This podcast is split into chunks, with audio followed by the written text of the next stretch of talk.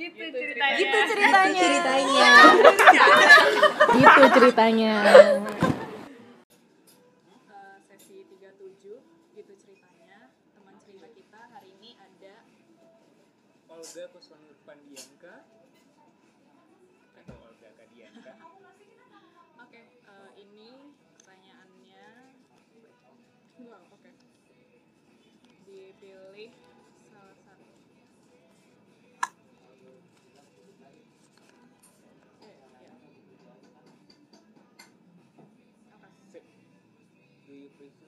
watches and clocks or the time with hands?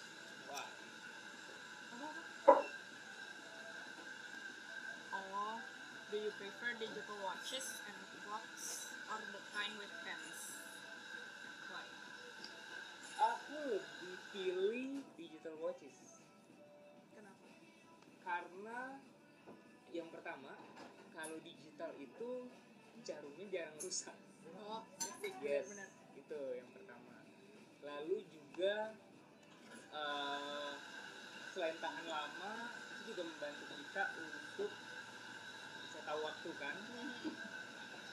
Tapi sementara kalau pakai aksesoris lain di tangan yang sekiranya kira-kira nggak cocok dengan outfit kita malah itu sedikit mengganggu ya Iya. mengganggu penampilan kita makanya lebih aman sebetulnya jam tangan baik itu digital maupun enggak sih sebetulnya Iya. nah, kalau suruh pilih aku pilih digital Digital tuh berarti yang angka. Maksudnya Yes, bukan yang betul, bukan yang aja. yang ada jarumnya Iya ya. kayak gitu karena sering banget kejadian punya yang jarum ternyata kurang awet terus juga cepet bosen Oh, oke. cepet bosen semakin klasik modelnya itu kan la- lama-lama ada kejenuhan ya tapi kalau modelnya agak sedikit modern kita juga bisa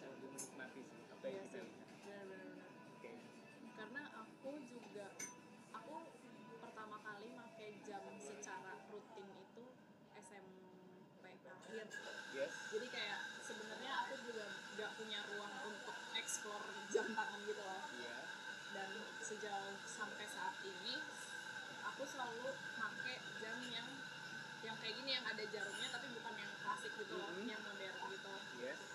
Tapi kayak ngelihat teman-teman aku yang pada pakai digital tuh kayak enak gitu karena apa namanya ada misalnya dia bener-bener jam detik menit tuh sama. bener-bener sama gitu kan. ya.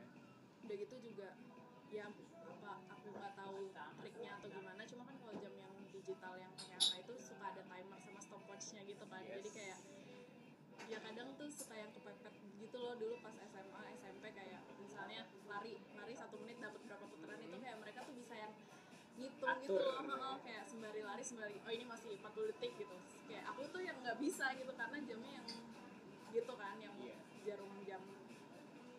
Jadi iya sih aku digital. Aku sebenarnya pengen nyoba jam digital tapi sampai saat ini selalu jamnya pakai jam yang emang ada jarum muter. Oke. Berarti next time harus coba Ini sih. tapi ini sih aku juga aku baru tahu gitu loh karena kemarin aku sempet nggak nggak baca juga sih dengar cerita orang juga gitu kayak interest orang terhadap jam tuh bisa sampai segitunya juga gitu. Iya. Terus kayak dan ya ternyata ada juga jam-jam yang emang klasik banget sampai harganya semahal itu. Iya sampai ratusan juta. Iya. karena begini kalau boleh dari sudut pandang laki-laki iya. ya laki-laki itu simbol kejayaannya gitu ya. Hmm, itu sebenarnya ada tiga. Kalau dari laki-laki. Iya. Pertama jam tangan kedua sepatu tiga kendaraan. Gitu. Itu tiga tiga bagian yang membentuk laki-laki menjadi satu kesatuan utuh kurang lebih seperti itu. Makanya banyak banget laki-laki tuh rela ngabisin budgetnya untuk koleksi tiga ini. Kayak gitu makanya kalau lihat mereka yang udah mungkin udah eksekutif ya Ah, udah taraf hidupnya udah lumayan pasti mainin tiga tiganya jam okay. sepatu, sepatu. kendaraan. Seperti itu. Tapi iya sih maksudnya aku juga jadi kepikiran gitu loh. Maksudnya kayak iklan-iklan jam sepatu dan mobil tuh rata-rata ya emang kebanyakan laki-laki gitu loh. Yeah. even mobil aja jarang gitu loh iklan yang apa ada perempuannya atau gimana. Maksudnya perempuan sebagai pengendara tapi kalau perempuan, simbol suksesnya adalah perhiasan. ah Itu kan nggak bisa dibohongi ya. Perhiasan. sih, aku aku belum sampai situ Iya. kayak belum belum punya kepikiran dan keinginan untuk koleksi perhiasan. Perhiasan, lalu tas, Hmm, terus pakaian sebenarnya relatif ya. Tapi kalau yang aku perhatikan tuh simbol suksesnya perempuan tuh brand make up, oh, tas, eh, sepatu juga salah satunya. Heelsnya mereka, terus jam tangan juga sih. Kayak, cuman kalau mobil, karena kan perempuan itu yang dimanjakan. Kayak kenapa mobil nggak terlalu karena perempuan itu yang seharusnya diemong gitu oleh si laki-laki yang bawa kendaraan. iya sih karena iya aku jadi kepikiran banyak banget iklan gitu di kepala aku kayak iklan jam tangan, iklan mobil itu rata-rata kayak ya. Iya. Tapi ini nggak apa ya kayak eh, apa pendapat kakak tentang pengendara perempuan? pengendara perempuan pengendara perempuan itu jauh lebih aman kalau untuk bisnis mobil bekas jadi gini kalau kita main showroom gitu ya main showroom kita mau jual beli mobil bekas itu jauh lebih aman kalau kita belinya dari bekas perempuan. Karena perempuan itu cenderung bawanya hati-hati dan yang merawat mobilnya itu adalah suaminya. Gitu. Tapi kalau laki-laki karena dia yang merasa merawat mobilnya dia bawanya sembarangan. Spare partnya hampir mayoritas itu udah mulai haus mulai capek tapi kalau perempuan cenderung ya jarang nabrak sekalipun ada kerusakan paling itu di body kayak baret, lecet atau gimana. Karena kan memang perempuan bukan perempuan kan lebih telatennya kepada mengurus kamar dan mengurus badan. Tapi kalau laki-laki telatennya mengurus mobil. Kamarnya berantakan, tapi mobil ya banget. Iya sih. Lebih seperti itu. Tapi Jadi itu kuncinya. Pengendara perempuan jauh ini lebih ini aman. perspektif yang baru sih karena aku selama ini nggak pernah mikir bahwa mobil mobil bekas tuh punya nilai jual yang berbeda gitu. Iya, kurang lebih kayak begitu. Terus juga dan karena dan biasanya kalau belinya dari pengendara perempuan itu punya nilai jual agak lebih tinggi nanti. Kayak begitu. Misalkan mobil perempuan itu mayoritas ya yang biasa dipakai sama perempuan itu Jazz, Yaris, City,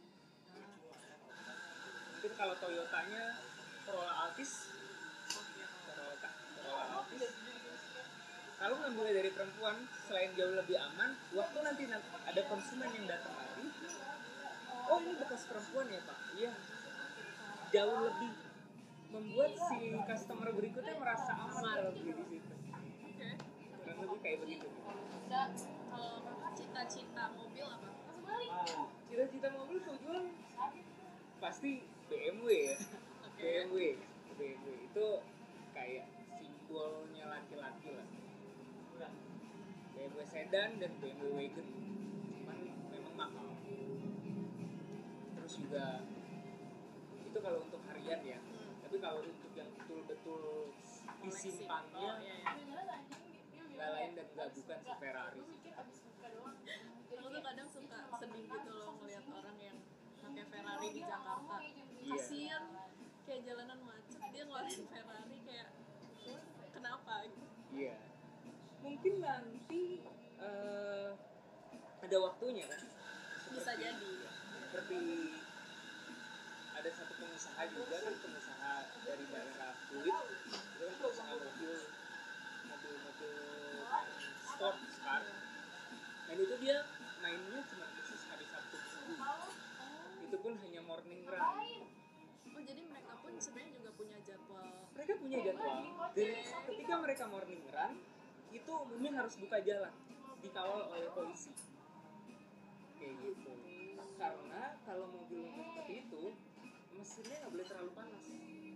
Which is kalau diem dia panas. Iya which is kalau diem karena itu mobil pelari kan oh iya sih benar benar benar benar. Kayak begitu. Oke. Dan ka- dan sering banget tapi seperti Lamborghini oh. itu kan sering banget yang terjadi kebakaran kan? Di Jakarta. Ketika dia di macet tengah macetan tiba-tiba kebakar mesin. Itu salah oh satunya. gitu. Oh alasannya ini. Salah satunya itu.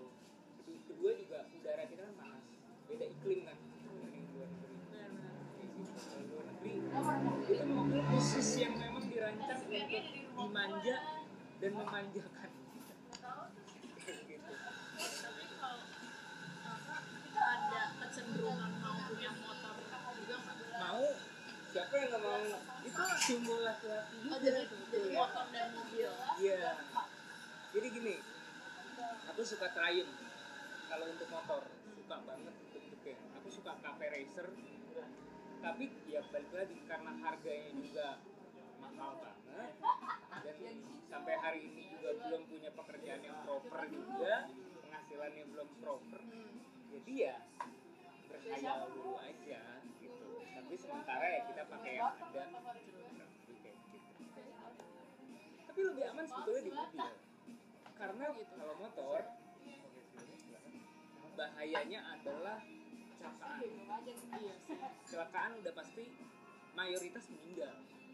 Karena nggak tertutup. Ya dan nggak ada airbag kan. Jadi gitu mungkin nanti kalau motor-motor di masa depan udah ada airbagnya mungkin jauh lebih aman. Dan jauh lebih worth it.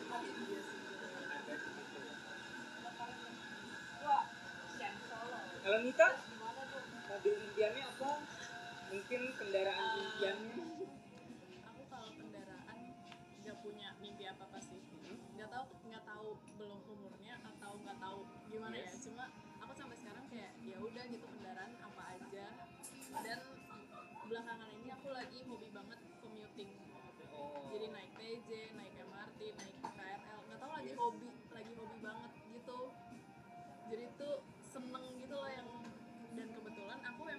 sekarang kuliah lagi ja- lagi sering pulang ke rumah gitu Hmm. kan dan karena emang jadwalnya udah nggak sepadat itu jadi tuh seminggu aku tuh bisa pulang ke rumah tiga kali gitu. Jadi yang bener-bener dari kampus pulang itu bener-bener commute kayak TJ terus MRT terus kadang naik KRL ya emang sih tetap pakai ojek online dan segala macam cuma maksudnya the main the main transportnya tuh commute gitu jadi kayak nggak tahu lagi seneng lagi seneng sih percaya atau enggak kebiasaan itu sebenarnya memberikan kita satu keuntungan. Mau tahu keuntungannya apa? Bakar kalori. Iya karena transit. Yes. berkali-kali. Dan kita itu harus mau bergerak. Iya benar. Jalan ke sana. Jalannya nunggu berdiri. Ke- kebetulan aku tuh termasuk aku walaupun laki-laki ya Hmm. aku termasuk laki-laki yang takut banget eh, naik berat badan gitu. Oh karena aku dulu kecilnya obesitas. Kecilnya obesitas jadi sekarang aku selain mengamati puisi musik sepak bola politik otomotif aku juga suka mengamati healthy life. Oh, oke. Nah aku pernah baca dari salah satu sumber bahwa salah satu hal yang membuat kenapa warga Jepang itu punya badan yang cenderung proporsional adalah transportasi publik mereka itu maksimal gitu. oke Orang-orang di Jepang itu lebih cenderung punya kultur dibandingkan naik mobil pribadi. Mereka lebih suka naik transportasi umum. Dan itu buat membuat memaksa mereka untuk bergerak benar sih benar benar kayak gitu. Atau mungkin paling dekatnya adalah Singapura kali. ya. Iya, iya. Singapura kan jarang banget ada yang terlalu buncit atau Iya sih. mana gitu ya. Salah satunya itu. iya juga ya. Ya hal yang nggak kita sadari tapi ketika kita membaca tentang healthy life dan ada sedikit berhubungan dengan sosiokultural Iya. ternyata itu memberikan impact tapi kamu pernah commute juga atau commute. enggak tapi dulu waktu pas kuliah semester awal itu aku sempat belum dikasih kendaraan kan? Jadi masih sering naik angkot. Oh, oke mikrolet 37 iya tuh iya iya dari Kelapa Puan kebetulan aku tinggal di Kelapa Puan 2010 sampai 2015 aku naik mikrolet 37 sampai ke kampus aku di Kianti dan itu dan untuk sampai ke kampus itu kan dia ada di seberangnya ya? Iya. Nah itu ketika banjir itu aku harus jalan muter. Secara nggak langsung juga. itu bikin badan kita jadi nggak mudah juga. Terus berusaha bertahan berpuluh-puluh menit kan perjuangan naik mikrolet itu nggak gampang loh. Kadang yang da- sekalinya datang penuh. Iya harus nunggu lagi. Nah datangnya nggak tahu. Berapa puluh menit lagi kan? Ya, itu. Tapi di sana kita ada hikmahnya mungkin orang ngelihat kita susah gitu ya. tapi maaf nih yang penting gue nggak obesitas. Itu salah karena satu iya sih aku juga kemarin sempat ya sempat kepikiran gitu. Kayak kan kalau sekarang untungnya udah kalau TJ tuh udah ada kayak real time berapa menit gitu Yes. kan? Jadi tuh kadang jadi apa ya begitu ngeliat penuh tuh yang oh ini masih tiga menit lagi ya udahlah yang habis ini aja gitu. Jadi kadang suka ngerasa kayak gila enak ya sekarang maksudnya udah dikasih tahu nih tiga menit lagi ada lagi gimana orang yang commute zaman dulu dari dulu kayak nggak dikasih tahu berapa menit lagi si bus ini bakal dateng. Tuh di situ aku kayak salut banget gitu sih. Iya. Dan itu sebetulnya kalau pengalaman commute yang paling berkesan itu waktu pas di Singapura ya. Jadi waktu jadi untuk bisa dapatnya itu kita harus cepet banget. kan.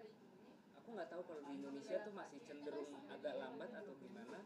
Cuman kalau di Singapura itu kita siapa dulu dapat ya, siapa cepat dia dapat. Lebih. Nah itu bikin kita punya badan harus gesit terus juga harus cerdas ngelihat. Karena kan dia mereka bentuknya mirip kan antara kiri dengan kanan. Tapi tracknya itu beda. Iya. Kayak yang satu begitu ke mana yang satu ke mana. Dan ini sih kemarin aku juga sempet yang ya karena aku cukup males juga orangnya. Jadi kayak sebenarnya aku tahu tuh pas udah sampai di halte MRT udah diumumin kalau misalnya yang ke arah bundaran HI keretanya udah tiba gitu. Tapi aku yang kayak ya udahlah gitu. Sedangkan kayak orang-orang lain tuh pada lari langsung semua kayak ngejar si kereta yang itu. Terus ya benar mereka karena lari mereka dapat begitu detik aku sampai itu kayak udah tutup oh, terus kayak oh ya oke ini kenapa mereka lari? Ya itu salah satunya. Terus juga di film-film kan sering banget tuh. Iya iya iya. Kayak gitu. Dan aku juga sering gitu yang kayak saya aku udah di dalam. Terus begitu pintunya ketutup kayak ada lagi orang yang baru banget sampai terus aku yang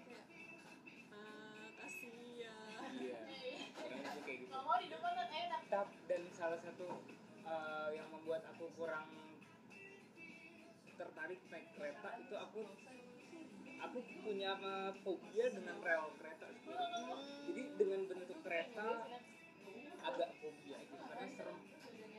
Serem sih kayak gitu. Karena kan sering banget kayak dulu sempet nonton film kecelakaan kereta api Bintaro. Nah di situ jadi agak paranoid iya makanya lebih baik ya kalau bisa naik angkot naik angkot aja nggak apa-apa. Karena kemarin aku juga sempat ini sih kan ada yang kereta Bogor ya. Iya. Gitu. Ya emang sih aku nggak sampai Bogor cuma the thought of itu kereta tiap hari lewat jalur Yes. aku tuh kayak nggak dulu deh. Oke. Tapi udah sih sekarang udah kayak ya udah deh ayo naik KRL lagi. Gitu tapi kemarin sempat begitu yang ada berita kayak gitu. Ada kali aku seminggu dua minggu nggak nggak naik KRL dulu. Iya kan?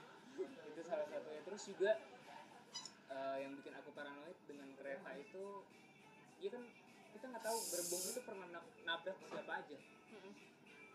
Takut-takutnya masih ada arwah yang nempel dan sebagainya. Itu pemikiran bodoh sih sebenarnya.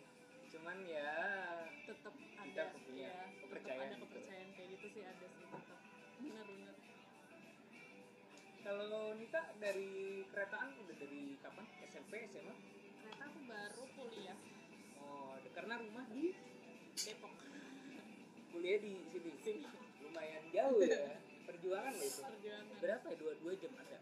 Ada dua jam. Iya iya aku berangkat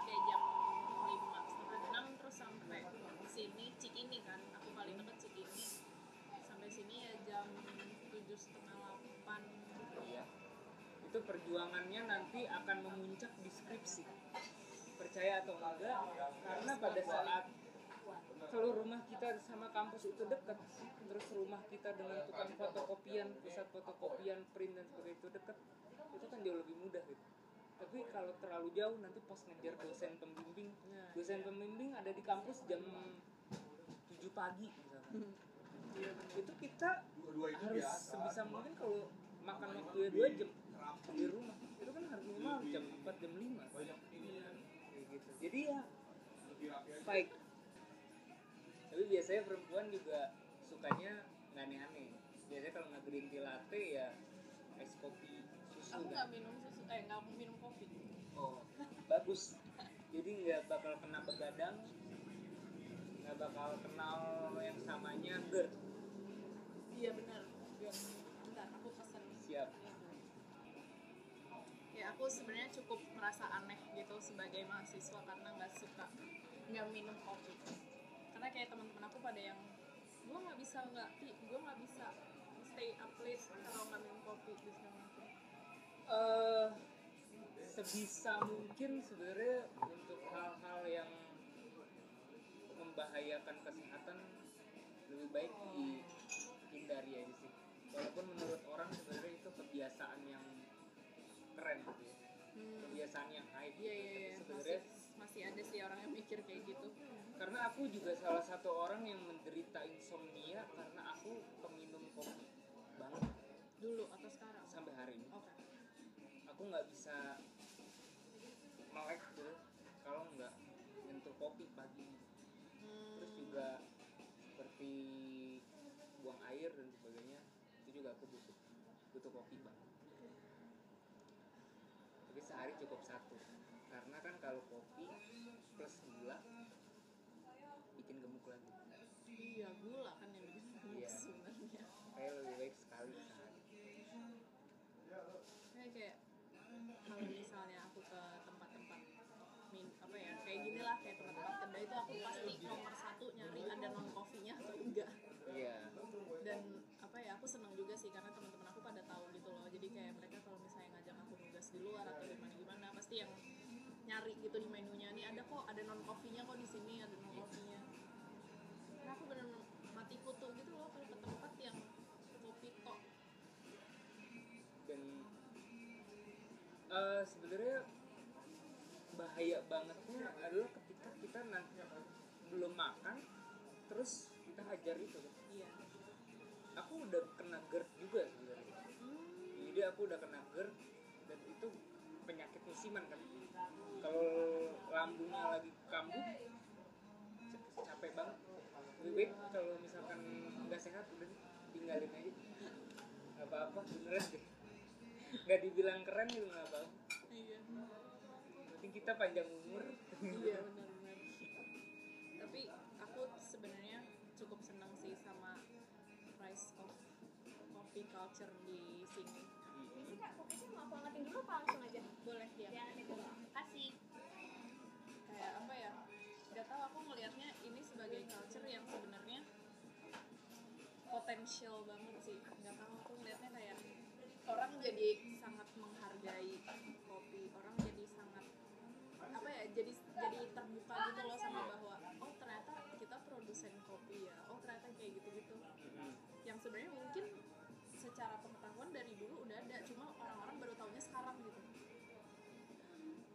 ditemukan adalah kopi yang tidak menyebabkan GERD dan terkena asam lambung. Itu yang harus segera ditemukan oleh para expert pangan. Terus minuman apa yang sekalipun orang GERD minum kopi itu ketika dia minum itu langsung steril? Tapi ya sih GERD emang nggak tahu sih aku nggak pernah. Tapi Iya. teman-teman aku bilang GERD tuh emang ngeganggu itu. Iya sakit. Itu kayak kalau udah naik dada kita tuh kayak ditimpa gitu kan kita hmm. itu ngeri sih. Terus dan kita tuh debarnya sesak gitu berarti. Uh, debarnya lebih cepet. Dan sesak nafas ngeri juga ya. Banget. Apalagi untuk orang yang baru pertama kali gerak kayak mungkin ini apa nih? Ya, itu. ini. Aku juga awalnya nih kayak gitu kan ngeri Hmm. juga itu waktu itu umur tahun 2015 Hmm. umurnya 23 tahun waktu itu Hmm. pertama kali dan itu gara-garanya makan nasi padang tiap hari oke karena santan hmm. santan terus sebelum makan nasi padang aku minumnya kopi hitam dulu oke. jadi cocok lah kan sambelnya nasi padang pedes plus santan kelar selesai deh. Oke. Tapi kalau kopi paling suka apa? Aku kalau dari semuanya paling suka es karamel macchiato gitu. Hmm. karena jauh lebih dominan susu dan gula ya dibandingkan iya iya iya masih ada dibandingkan kopinya kan. Itu kan karamelnya kuat kan kayak gitu. Jadi di alam pikiran aku aku mensugesti bahwa aku nggak minum kopi kok enggak. Aku minum susu aja sama gula. Gitu kan walaupun setelah itu tetap ke dokter. Kayak gitu. Oke paling aman ya tea latte, red velvet latte, taro latte, ice peach tea. oh iya kalau teh iya teh suka suka minum tapi kopi enggak Ya, bagus. Lebih bagus lagi kalau udah nggak ngopi, terus gula ya tropika naslim, rajin olahraga, oh iya tidurnya jangan jangan berantakan, berantakan itu lebih bagus lagi. Terus makannya dijaga, atur dijaga kayak gitu. Jangan terlalu banyak karbo. Bahkan kalau bisa karbo hilangin. Jadi dapat karbo ya udah dari sayurannya aja. tapi ini sih maksudnya aku puasa kan kalau sahur suka makan karbo juga maksudnya aku kadang selang-seling gitu loh kayak ada yang makan karbo ada yang enggak itu emang emang lebih enakan puasa yang nggak makan karbo Nah, itu dia. Itu tuh kalau pakai karbo itu bawaannya lemes. Makanya kenyangan sih Iya. kenyangan ngantuk lemes kayak males aktivitas jadinya selama puasa banyak konsumsi protein. iya ya Udah deh, itu yang paling ibaratnya karena protein satu ke otot, dua ke otak. iya nggak ada yang ke perut kayak gitu karena dulu waktu aku kecil aku kena obesitas tuh aku kalau makan nasi ampun Nita kayak bener-bener kayak abis kuli ma- macul di sawah gitu Hmm. banyak banget terus kadang masih dicampur pakai indomie dua bungkus pakai telur.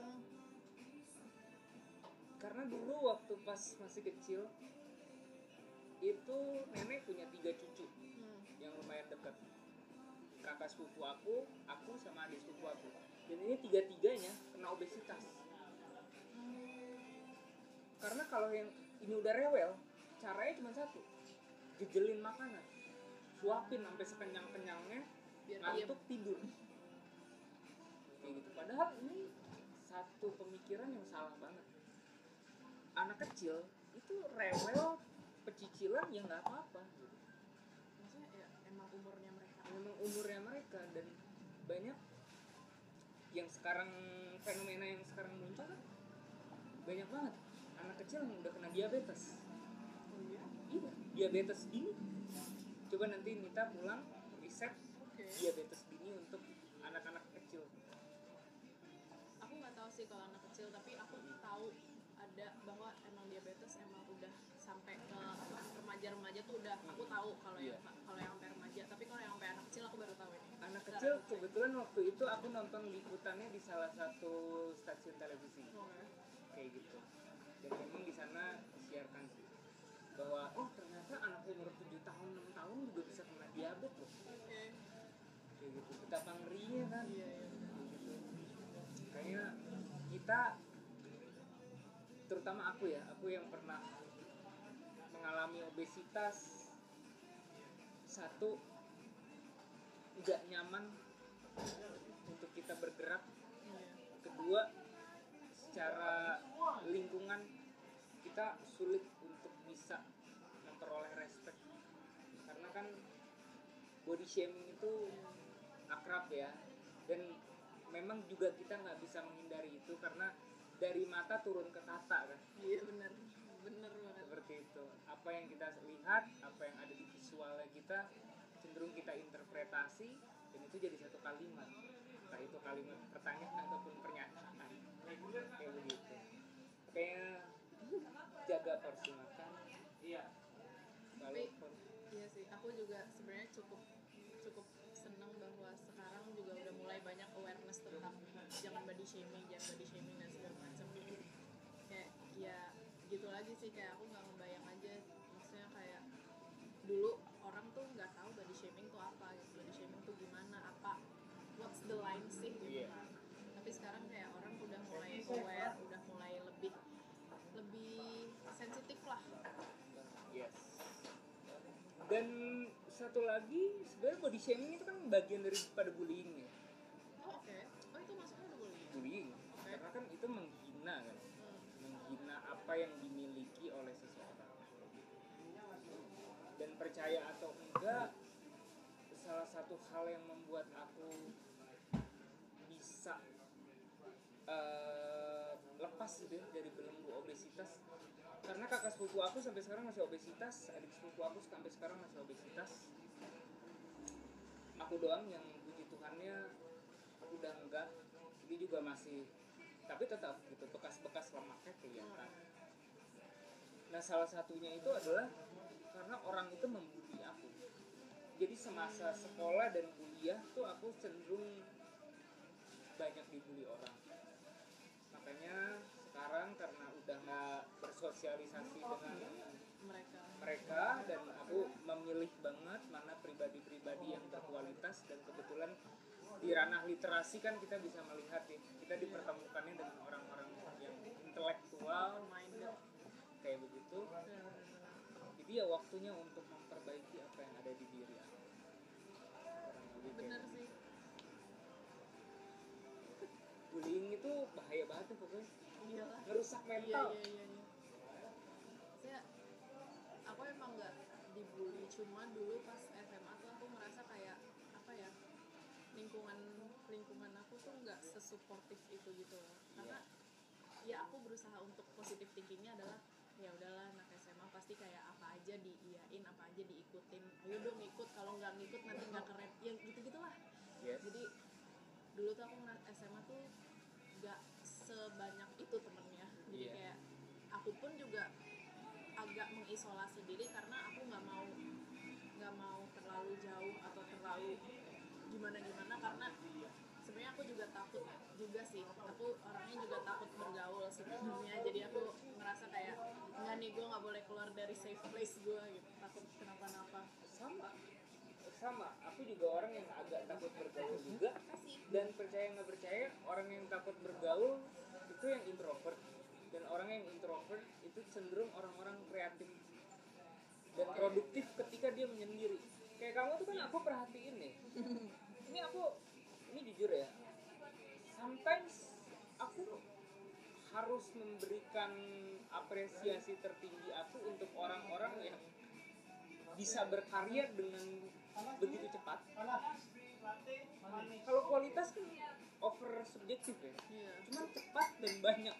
Kayak kamu tuh tiap malam Oh, iya, iya, sebelum iya, sebelum sebelum sebelum gelap gelap. itu orang tinggal ngasih topik satu dua dan kamu bisa langsung bikin secepat itu gitu. iya dan itu jujur ya aku nggak aku nggak bisa menyamai speednya kamu kalau bikin karya gitu walaupun kita sama-sama penyair sama-sama bergerak di bidang yang sama sama-sama punya karya tapi karena aku mungkin Virgo gitu ya oke zodiak Iya, karena aku Virgo, aku perfeksionis banget gitu. Jadi kalau bikin sesuatu tuh kayak kelamaan mikir gitu.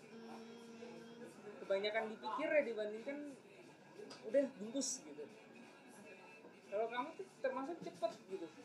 tapi itu Itu- sebenarnya rahasia dapurnya sebenarnya itu aku juga agak milih-milih sih mana topik yang kira-kira aku bisa yang enggak tetap enggak aku jawab oh oh jadi sebenarnya topik yang masuk itu banyak gitu iya ya sebenarnya kayak misalnya ada topik 10 nih tapi Iya. aku kayak ada tiga yang mentok gitu nggak bisa nggak bisa ya udahlah nanti dulu itu hebat loh serius. Eh, aku harus kasih empat jempol untuk karena kamu sehari itu bisa bikin lima ya lima ya? Minimal 5 minimal lima. Dan percaya atau enggak itu ketika nanti semua karya kamu dibukukan gitu itu pasti banyak banget. Iya kan? Itu pasti banyak banget. Tapi pada akhirnya nanti ketika kita masuk ke industri sedih kurasi dikuras. Jadi dibikin jadi dua buku. Biasanya kayak gitu. Itu sih mimpi yang sampai sekarang belum tercapai punya buku sendiri. Self publish jadi caranya iya lagi nabung. Iya sama. Aku juga lagi nabung. Karena kalau kita berharap seperti penulis-penulis lain yang didatangi oleh penerbit ditawari kontrak dan sebagainya itu sampai sebelum kita punya portofolio yang kuat nggak akan bisa. Karena aku memang belajar juga dari teman-teman yang ada di industri itu. Ternyata yang dipilih oleh industri adalah mereka yang memang udah komersial banget. Berarti mereka punya pengaruh yang luar biasa nih di lingkungan sehari-harinya mereka. Atau mereka punya gelar pendidikan yang luar biasa. Mereka udah kayak punya basis penggemarnya deh kayak gitu. Gimana caranya kalau mau dapat kontrak profesional dari uh, penerbit ya kita bikin aja komunitas puisi komunitas sastra gitu. Terus kita jadi penggagas sekaligus penggerak gitu. Itu udah sering bikin acara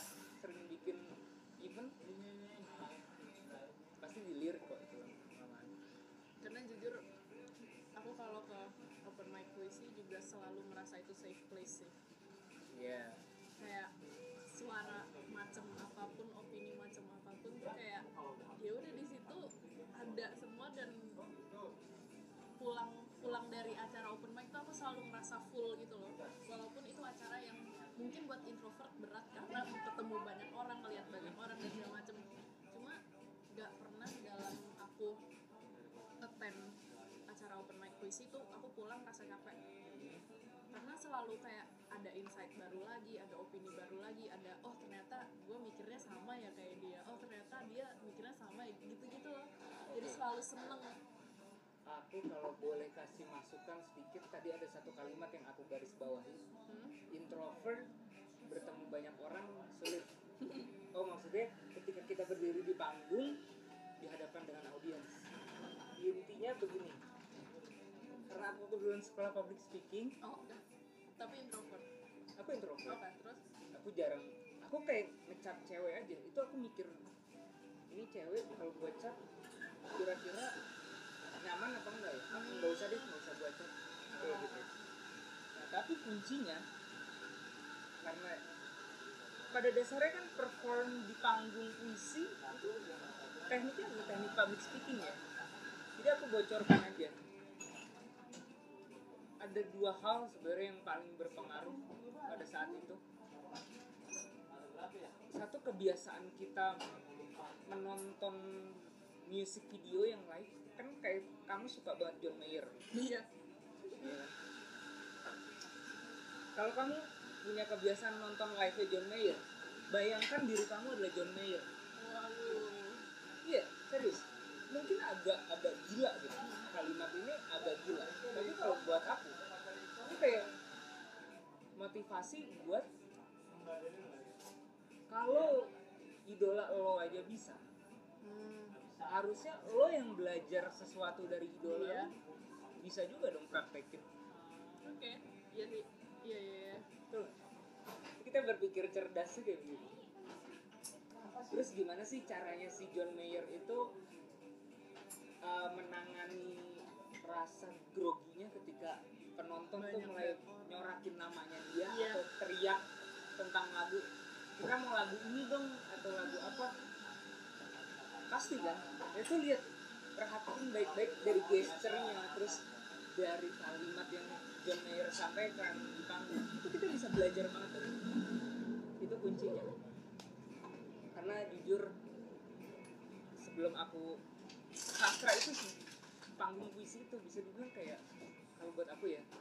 Itu kayak panggung selingkuhan yang tanpa sengaja ternyata selingkuhannya jadi serius. Hmm. Gitu.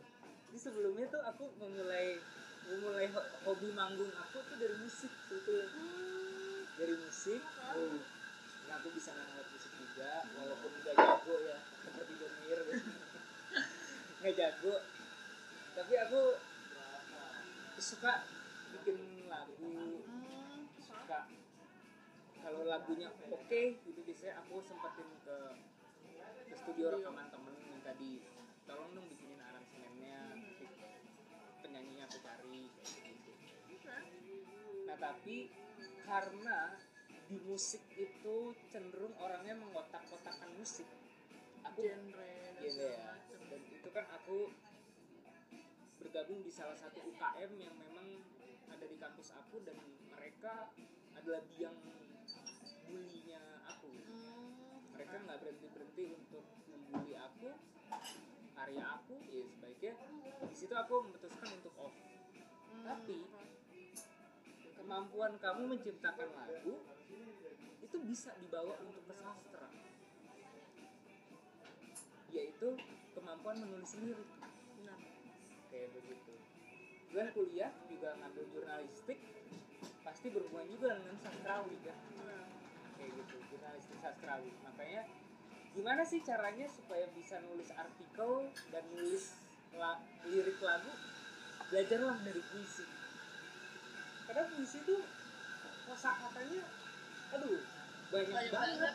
dan itu bener kayak aku menemukan banyak kosakata yang awalnya aku pikir penulisannya begini ternyata penulisannya yang tepatnya Iya, iya, iya, begitu iya, iya. gitu kita jadi dituntut buka KBBI buka Iya kan? KBBI Oh, jadi selama ini gini nulisnya Iya kan?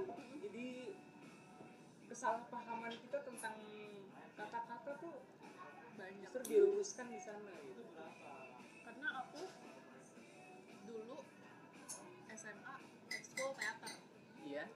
ekskul teater ya pokoknya SMA walau di luar teater tuh aku ngerasa gak nyaman satu-satunya tempat yang aku ngerasa nyaman itu ya udah di ekskul teater itu Yes. tiap tahun tiap tahun alhamdulillahnya selalu dapet apa namanya selalu ada kesempatan untuk lomba lah. Jadi nyicipin panggung tuh pernah gitu kan. Yes. dan itu tuh rasanya tuh emang benar-benar begitu selesai lampu mati denger orang tepuk tangan tuh tuh itu kacau sih rasanya. Kayak wah banget gitu kayak ngebayangin proses bikin ceritanya dan segala macem sampai akhirnya orang bisa ngerti dapet nih apa yang di kita sampein dan segala macem. Jadi kali aku yang apa ya istilahnya manggung terus merasa puas tuh teater. Tapi kan kalau teater itu aku kebanyakan dialog kan sama orang sama grup dan segala macem.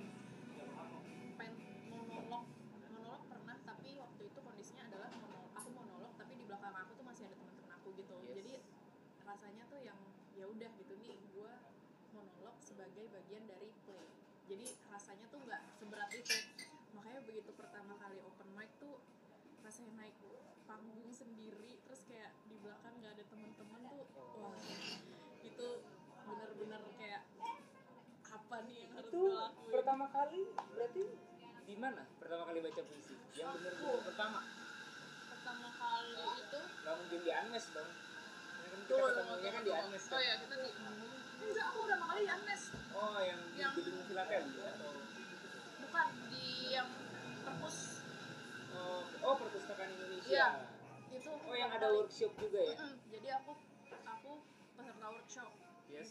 Abis peserta workshop ditawarin kan Yes. Kalian ada yang mau nggak Baca open baca hmm. Kayak aduh iya nggak ya iya nggak ya tapi akhirnya udahlah di- dipanggilin akhirnya semua yang masih ada ya udah jadi sebenarnya pertama kali aku Oh, berarti kita itu sebenarnya udah ketemu di situ. Udah ya Udah, karena ada aku di perpus. pada saat karena aku kan kebetulan skripsi kemarin aku angkatnya Anmes. oh iya iya, iya Iya. aku inget soalnya aku inget ada cerita dari kakak Armes yang bilang kalau misalnya kakak yang datang telat bukan sih waktu pas Iya. workshop iya oh iya benar benar karena aku kan observer jadi observer tuh harus ada di luar dia gitu harus ada di luarnya Anmes kan maksudnya kita kita nimbrung Anmes cuman kita jangan jangan bagian dari dia gitu. Kan kayak begitu. Makanya kemarin emang sengaja ditelatin biar etika sebagai observernya dapet gitu. Hmm. Karena iya sih aku inget pas abis workshop pas banget kita baru yang Iya. mau foto bareng terus Iya. ada orang masuk. Iya. Ya kan? Itu kakak iya betul. Eh, kayak gitu. Itu waktu kemarin juga sebetulnya sempat ditawarin juga sama Kak Ayu ya kan Putri juga baca nggak? Gitu. Cuman waktu itu kebetulan ada ada temen ngomong gitu. Temen lama. Kebetulan terlibat juga di acara itu. Kayak membaca ya membaca ya kayak gitu. Dan aku tipikal orang yang apaan sih lu? Orang gua di sini mau penelitian skripsi gue. Gitu kan? Padahal itu ibaratnya tuh orang udah udah lama nggak ketemu ketemu lagi di acara itu terus kesannya kayak judging bahwa gue nih datang ke Anes emang mau buat ngeksis gitu. Padahal hmm, ya kalau buat gue ya gue datang ke mereka karena memang mereka bakal abadi men di di kampus gue gitu kayak gitu. Iya iya iya gue paling benci banget sama mulut orang yang sembarangan gitu iya itu aku pertama kali baca di perpus. Terus aku selain di Hermes juga di itu kan malam puisi. Iya. Ya udah. Gimana lagi ya? Udah sih dua itu doang. Kayak ada ada yang kayak nyuruh aku kayak coba deh pavilion tapi belum sampai juga. Di pavilion boleh nanti kapan-kapan barengan. Waktu itu iya waktu itu ada yang ngajakin ada yang apa nawarin juga kayak mau nggak kapan-kapan pavilion bareng? Kayak kayak oh, gitu itu. tapi belum tapi percaya atau enggak ya. Sebenarnya salah satu cara untuk kita bisa ditawarin tadi kan menerbitin buku ya. Bisa dapat penerbit adalah sering-sering tampil di open mic. Karena dari pengalaman aku aku pernah self publish juga kan 2017 kemarin satu bukunya aku antologi puisi. Itu aku dapetin eh, dapat koneksi sama penerbit itu ketika aku baca puisi di ASEAN Literary Festival hmm, yang di, Yang di Kota Tua. Iya.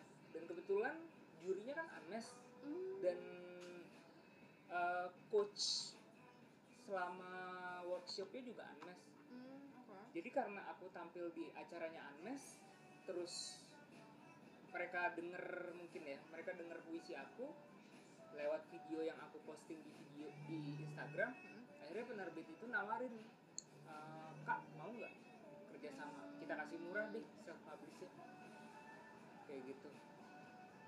Tapi kita penerbit baru nih dan sebagainya. Oh ya udah akhirnya jadilah. Hmm. kayak gitu. Walaupun setelah itu udah nggak ada kontak lagi sampai sekarang Hmm.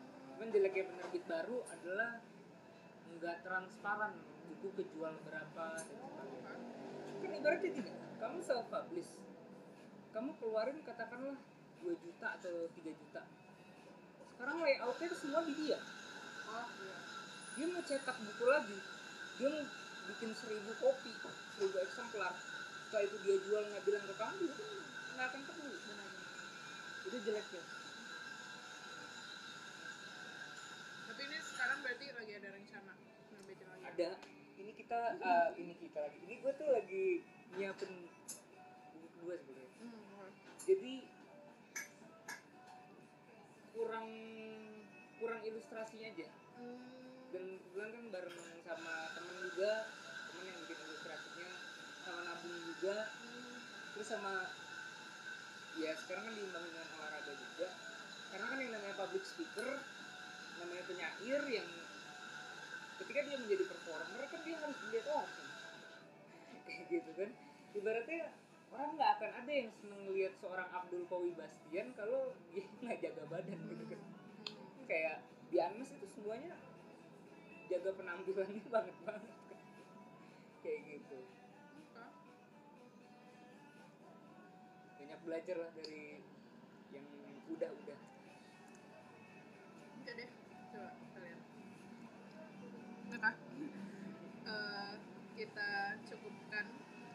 kali ini. nah gitu ceritanya